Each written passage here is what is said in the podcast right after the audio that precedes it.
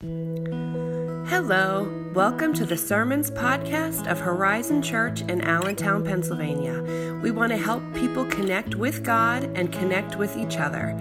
If you'd like to know more about us, you can go to our website at horizonconnect.org. Enjoy. So, would you pray with me, please?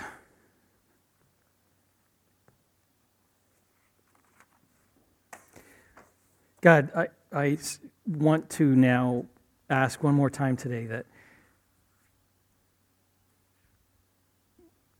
you would grow our trust in helping us to believe and know that when we look at your word, at what you have to say to us, that in a way that is unique, that you're communicating who you are, what you're like to us. God, I know that if we took 50 people and put them in a room and asked them to read a certain passage of the Bible, we might all find 50 different beliefs about what it's saying. And that's a challenge to us. It's a scary thing. So, God, what we're depending on is the presence of your Spirit. We believe that you're here and that you communicate through your word. So, God, I pray for a sense of confidence in, tru- in the truth of what you have to say. God, I pray that if in any way I say what is wrong or is not accurate, um, please, God, guard all of us from being influenced what's ro- by what's wrong. God, on the other hand, I pray that you would take truth and you would invade our hearts and our minds, our wills and our body and you'd be transforming us into your people.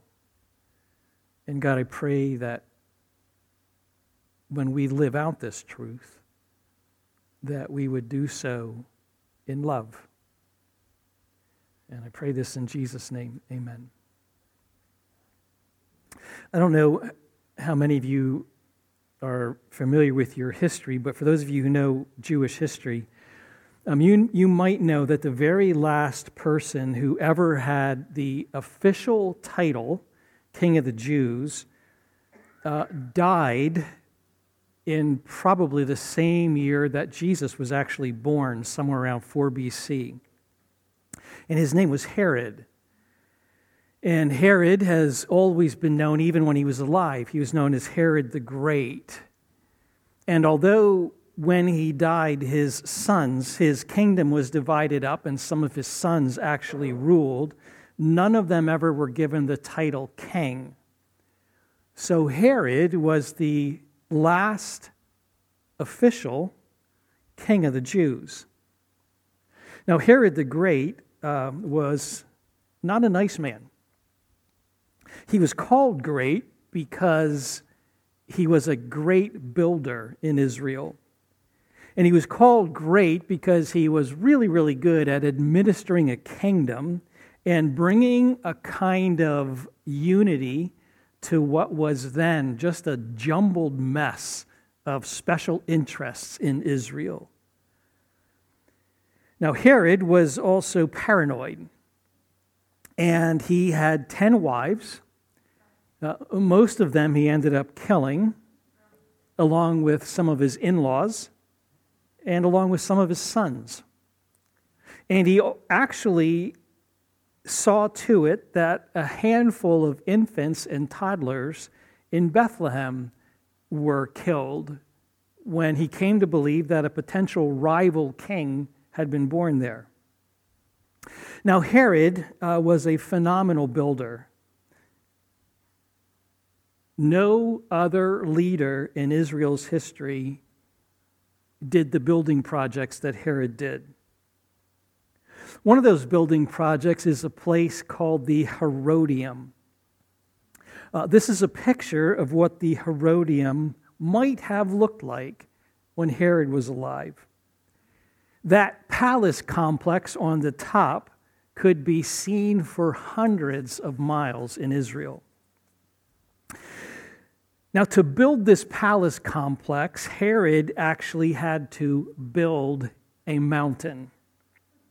And he built this mountain in the wilderness of Judea, and he actually built it. He instructed that this building, this mountain, was going to be the highest peak in all of the Judean wilderness.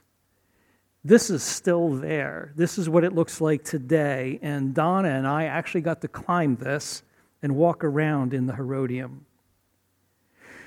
Now, Herod built this extraordinary palace structure as the place, it had one purpose. Well, actually, one overriding purpose. Herod built this as the place where he was going to be buried. And archaeologists are pretty sure that a couple years ago they actually found the grave of Herod built into the side of this complex on this mountain. Herod's only problem as he was building this complex was that he knew he would not be missed. And when he was old, and when he was sick, and when he was dying, he knew that the people of Israel were glad that he would die. He had brought unity to Israel, but he was not loved in Israel. And he knew that nobody was going to cry at his funeral.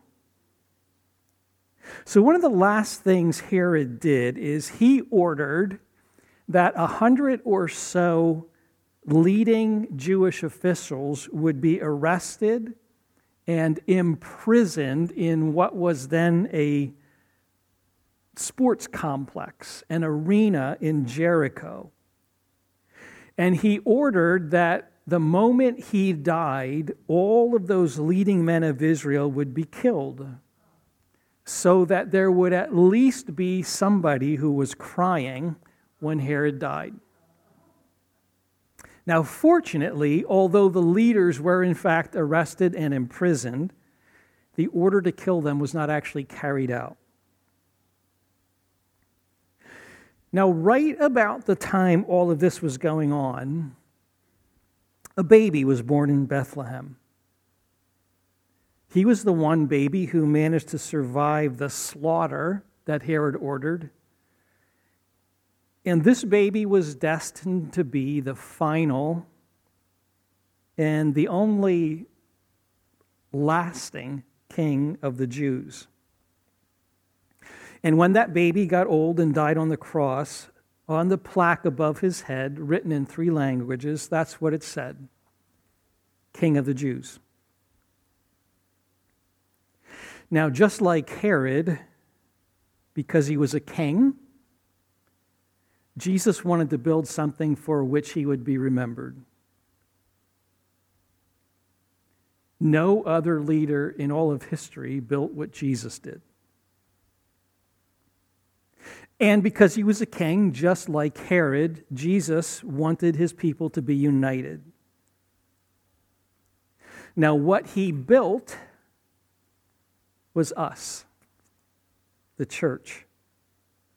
And the church is still standing.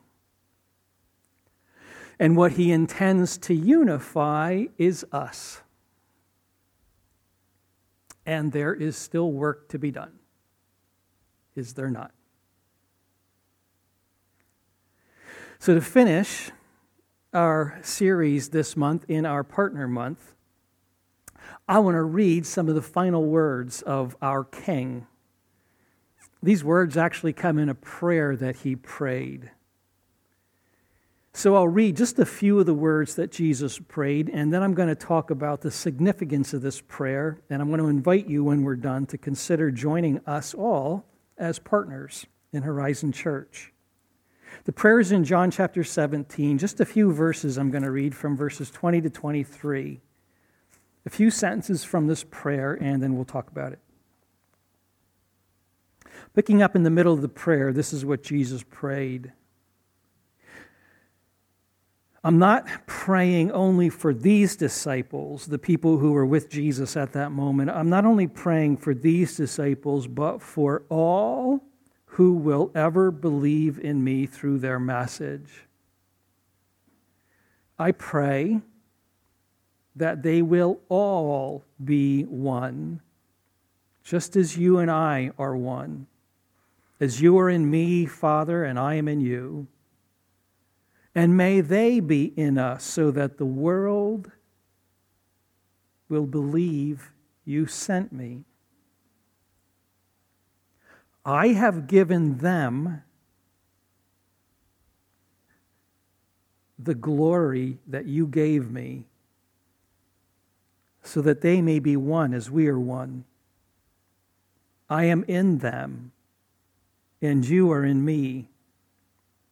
May they experience such perfect unity that the world will know that you sent me and that you love them as much as you love me.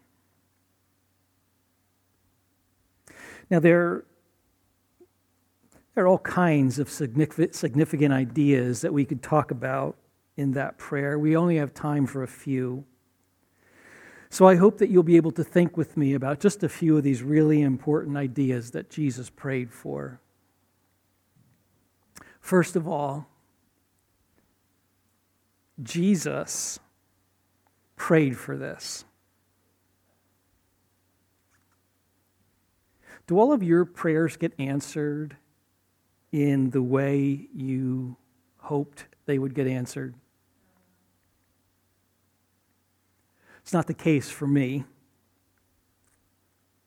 And although sometimes I don't know why God isn't answering prayers the way I want them to be answered, I know enough about me to know that at least one of the reasons my prayers are not always answered is that my motives are not always stellar.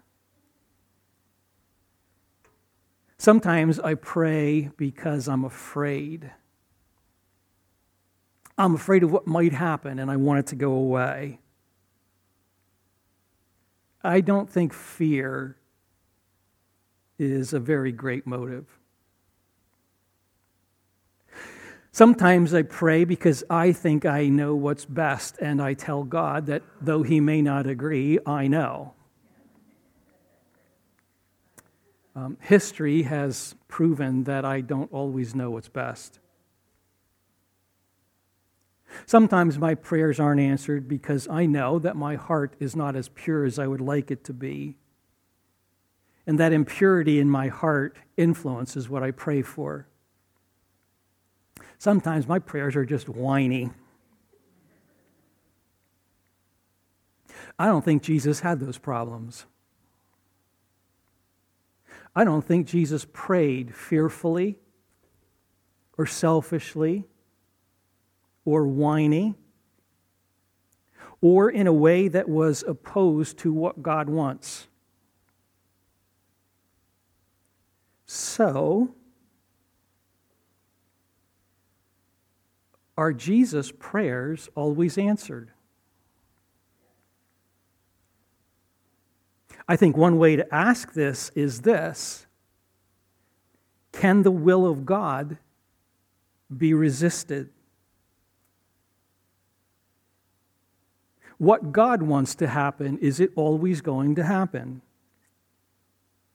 I mean, this is, after all, Jesus praying this prayer to his Father. So it's fair to ask this is a prayer that would most certainly be in perfect alignment with the will of God, what God wants done.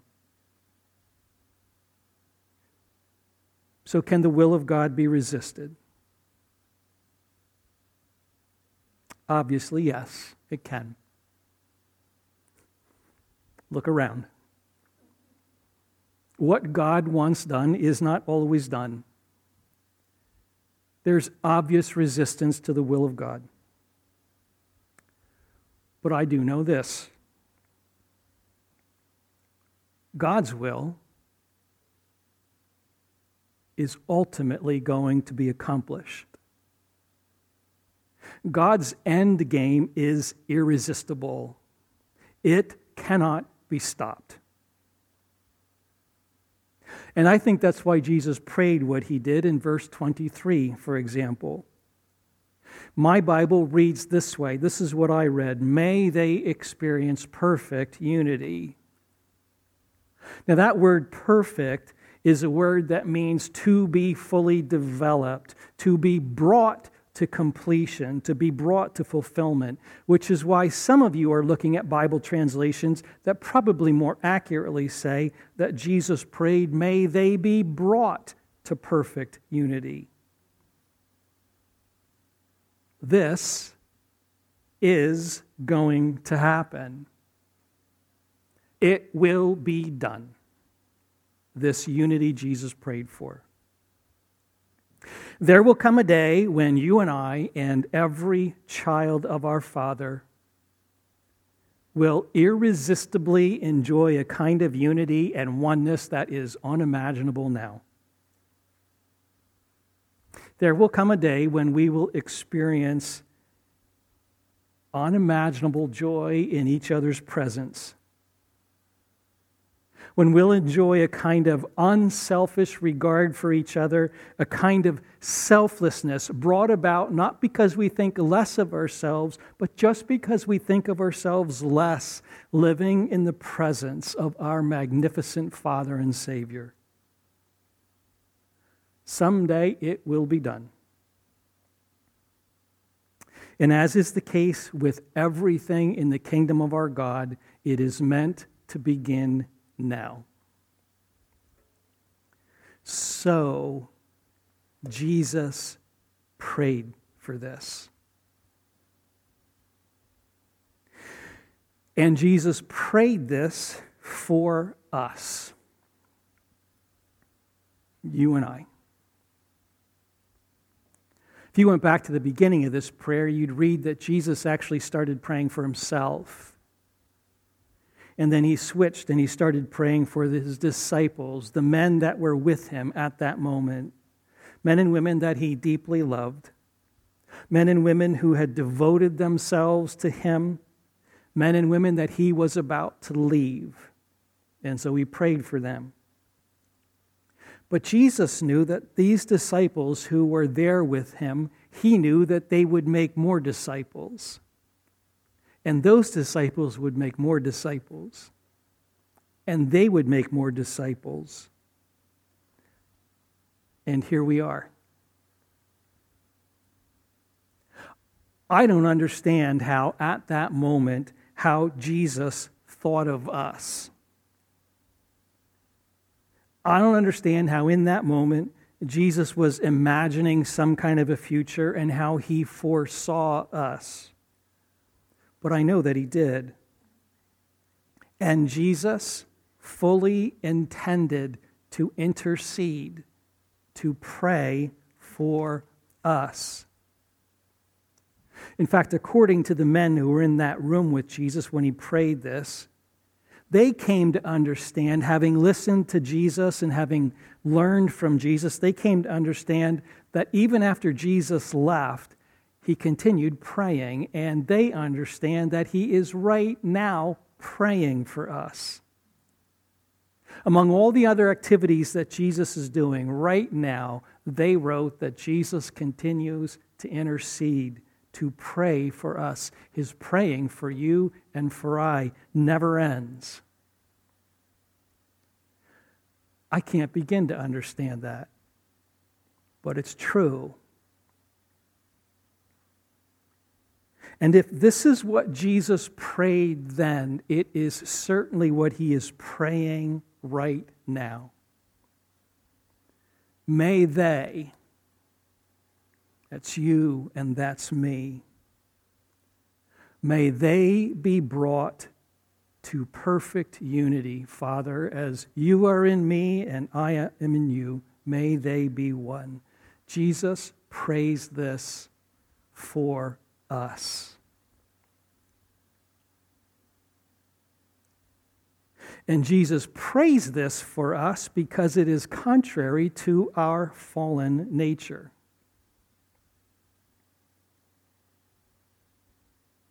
Do you know, because I am exactly like you in my fallenness, I know that it's very hard for us to look at ourselves and to understand why we do what we do sometimes. I know what we do, it's just sometimes I don't know why we do it. And one of the things I know about us that I don't understand exactly is that I know very often we are more comfortable being exclusive than we are in being inclusive.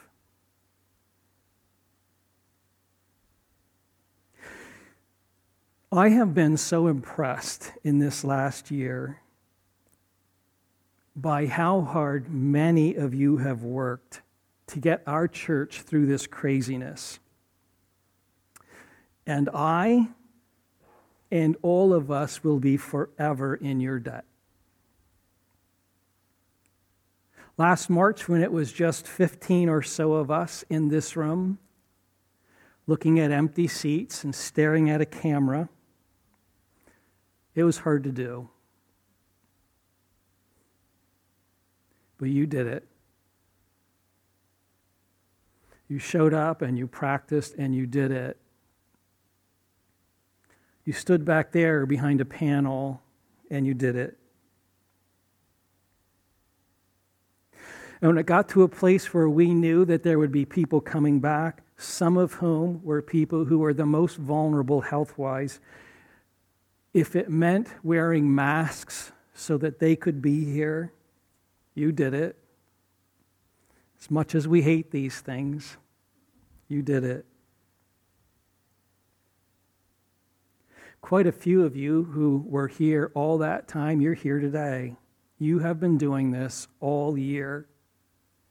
And you did it because you were faithful to all of us. And I will never forget that. Thing is, even at our best, we're sometimes no different than the closest friends of Jesus. One time, a non Jewish woman came to Jesus begging Jesus to help her sick daughter. The disciples who were watching this did not think that Jesus would want to be bothered by an outsider. They didn't think that Jesus should be bothered by someone who, in any other circumstance, might actually be an enemy. Someone who was radically different than Jesus and his people. And so when she came asking Jesus for help in Matthew chapter 15, it says the disciples said to Jesus, Send her away. She's bothering us. Send her away. Another time in Mark chapter 10, Mark wrote how there were parents bringing their children to Jesus just because they wanted Jesus to bless them. Now, the disciples who were watching this did not think Jesus would want to be bothered with children who could not in any way contribute to advancing his cause. And so they said, Send them away. Send them away. Another time when Jesus was extraordinarily busy, he had spent an entire day teaching great crowds of people who were pressing in on him and pressing in on him and demanding more and more from him. And at the end of the day, when these great crowds of people were hungry, the disciples wanted some rest. They wanted some alone time with Jesus. And so they said, Jesus, send them away. Send them away.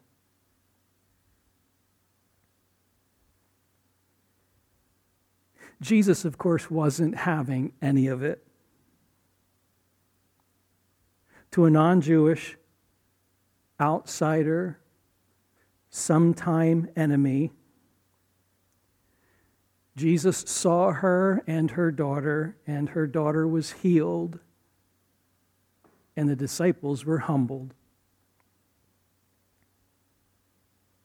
Parents got their children blessed and the disciples were scolded. And the large crowds, not only did Jesus say, I will not send them away, but he told his disciples, Well, you feed them. And what a lesson they learned that day. as devoted as we can be to each other, and I am so grateful for your devotion this past year. As hard as we work for people who are in our circle, people we love, we can be very much like those long ago friends.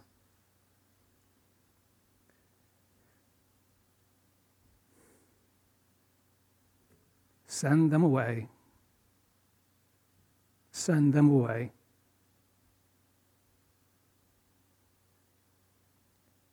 It's hard for us to love or even like people who are not in our circle. It's hard for us to love and even like people who disagree with us, people who are outside our circle of friends, who in other circumstances might actually be enemies. It's hard to love or even like needy people, demanding people. Why don't they just take care of themselves? It's hard to love or even like nasty people. People who are always wanting and wanting and wanting and never giving. People who are messing up the little world that we've created for ourselves and are very comfortable in. People who want things that we think are bad for our church, our city, our country, our world. People who chew with their mouths open. People who think they are right and we are certain they are not. People who would say that exact same sentence about us. It's just hard harder even than hard. I think it's impossible. I don't think it can be done on our own. Without the power of Jesus, we can't do it. And so, isn't it good to know? Jesus prays for this because it is contrary to our fallen nature.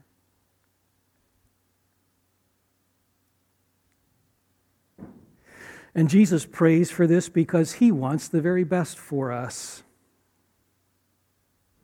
Now, I know that you believe that. I believe it, and I know you do too, that Jesus wants our best. The problem is that sometimes Jesus actually tells us that that means we are going to have to do things we really do not want to do. He tells us we must love our enemies. And we cannot possibly imagine how that is for our best. He tells us that it's actually better to be giving things rather than receiving them. And on the surface, most of us believe that until what it is that we have to give is something we really want to keep. And then we wonder, how is this for my best?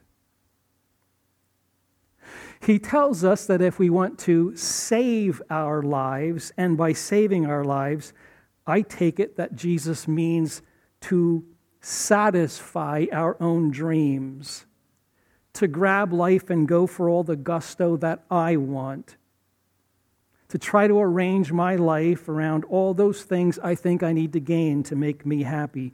Jesus said that if we try to do that, if we try to save our lives, we will lose them. But when we are willing to lose our lives, for him, then we gain life. And that just seems so upside down. There is nobody else in the universe telling us to do that. So it's very hard to believe that this would be for my best. Harder even to do than believe it. There is a book you really need to read. I've read it once, listened to it twice, George Clooney is now turning it into a movie that will come out sometime this year. It's called Boys in the Boat. It's a story that is just uh, borderline unbelievable. Tells a true story of nine boys who came from very different backgrounds, but who joined a rowing team in the University of Washington during the darkest days of the Depression.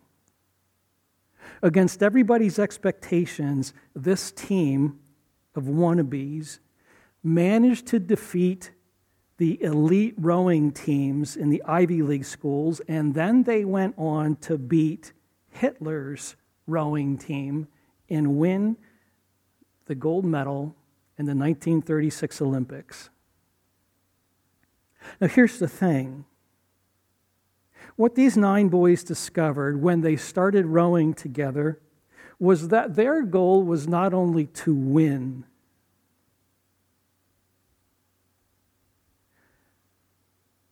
but to experience something in team sports that very few people will ever get to experience. And people do not experience it for the same reason that we have a hard time believing that Jesus wants the best for us. These boys set out to experience a level of harmony and cooperation and oneness and unity that comes close to heaven and perfection But to experience it, they discovered they would have to lose themselves. There's a section in this book that gets quoted often. I've seen this several places. This is what it says There is a thing that sometimes happens in rowing that is hard to achieve and hard to define. It's called swing. It only happens when all eight oarsmen are rowing in such perfect unison that no single action by anyone is out of sync with all of those all of the others 16 arms and legs must begin to pull. 16 knees must begin to fold and unfold. Eight bodies must begin to slide forward and backward. Eight backs must bend and straighten all at once. Each minute action, each subtle turning of the wrists must be mirrored exactly by each oarsman from one end of the boat to the other. Only then will the boat continue to run unchecked, fluidly, gracefully between pulls of the oars. Only then will it feel as if the boat is part of each of them, moving as if it is on its own. Only then does the pain entirely give way to exaltation. And rowing then becomes a kind of perfection, a perfect language. There was a man named George Pocock who designed and he built the boats that these boys rowed in. He became their mentor, their champion, their cheerleader. He talked often about what I just read, and he said to these boys that there is a spiritual value in rowing. And he meant by that quote, the losing of self entirely into the whole. And when you do this, it's near perfection. And when you near perfection, you are touching the divine. And he explained that the hardest moment is the moment when you are sacrificing yourself for others.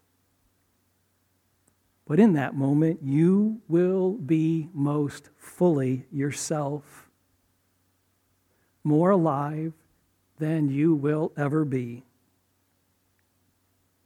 Nine boys believed him, and they found it to be true. They lived it, They had moments like that, more alive than most of us will ever be. How like Jesus? How like Jesus? This can happen in a marriage. It can happen in families. It can happen in churches. When we give ourselves away, joyfully giving ourselves away to bring about the very best for someone else. When you do, there will come moments when you are more alive than you ever thought possible. And when those moments come, they come to us as gifts.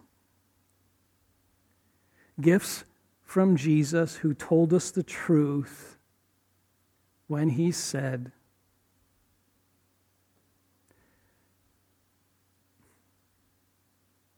If you try to save your own life, you will lose it. But if you are willing to lose your life for my sake, you gain it all. And Jesus wants this for us. Of course, He does. Because He wants for us the best. And so He prays for us because He wants the very best for us. And He prays this for us because He wants the very best for us and for a world He loves.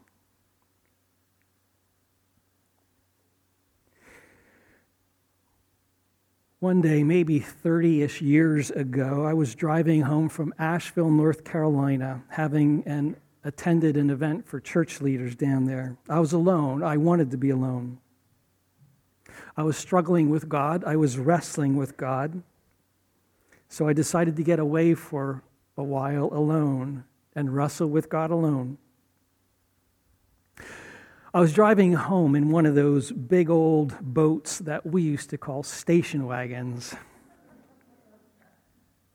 The Chevy station wagon, the kind of station wagon with the fake wood paneling running down the sides.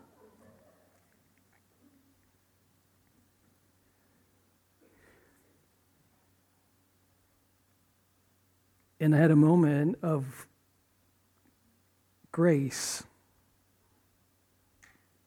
unimaginable grace. I was wrestling with God, and God won. And He gave me a moment, a gift of deeply personal, profound, unforgettable grace. And somewhere along Skyline Drive in Virginia, I pulled my boat off the road sat on a stone wall and I prayed aloud to God God, this is so good. I want everyone to have it. I want everyone to have this. I want it for everyone. Dallas Cowboy fans, Democrats, Republicans, Joe Biden, Donald Trump, for the people at the church to which I was returning who did not want me as their pastor, for people at the church to which I was returning who was glad I was their pastor, for my neighbor at the time who had a trashy backyard For people enough I will always envy who are rich enough to have a vacation home in Wyoming.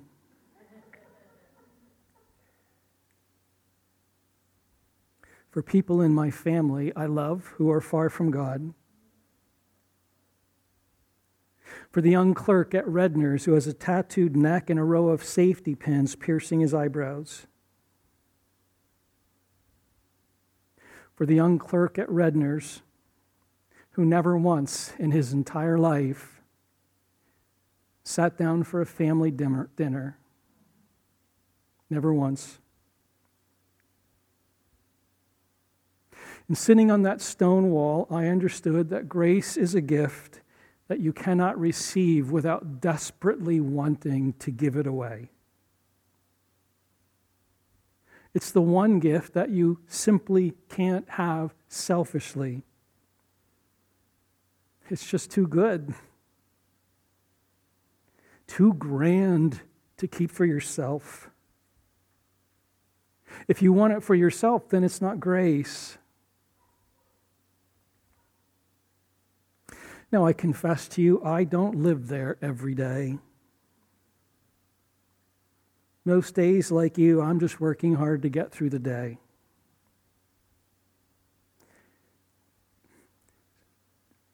So I need you. I need to be with you. I need you to be with me because I want to desperately live in a community of grace. That's the only way I know to hold on to this. And that's why Jesus said that it is our life together by which the rest of the world will know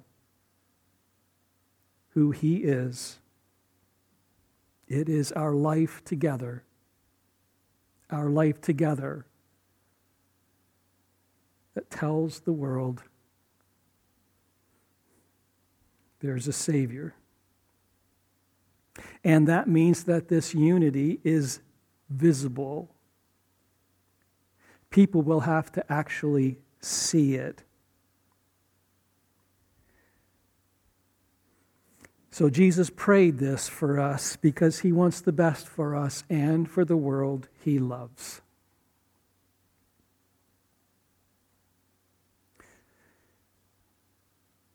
So, would you join me? Would you join us? Would you partner with us this year? In a tiny way, you can make this partnership visible by getting a little partner card. I already have mine, I already signed it, I'll leave it here. For those of you watching, in the description of the video, You'll find my email address, and you can send me an email right now. Ask for cards, and I'll send them to you.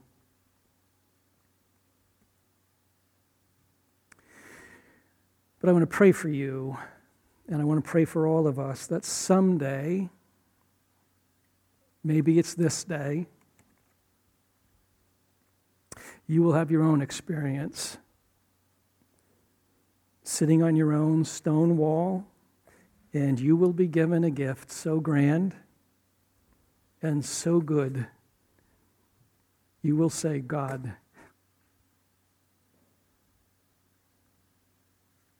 I want everyone to know this. I want everyone to know this. I want to pray for that to be true. Father, I, can never thank you enough for how you won a wrestling match with me and help me to experience grace in such a profound and personal and deeply moving way. God, I don't know why that kind of experience is not where I live every moment of every day, but I don't. I don't know why I had to wait years I don't know why that experience has not been true for every one of us, and I don't know why sometimes we have to wait for years, but we do.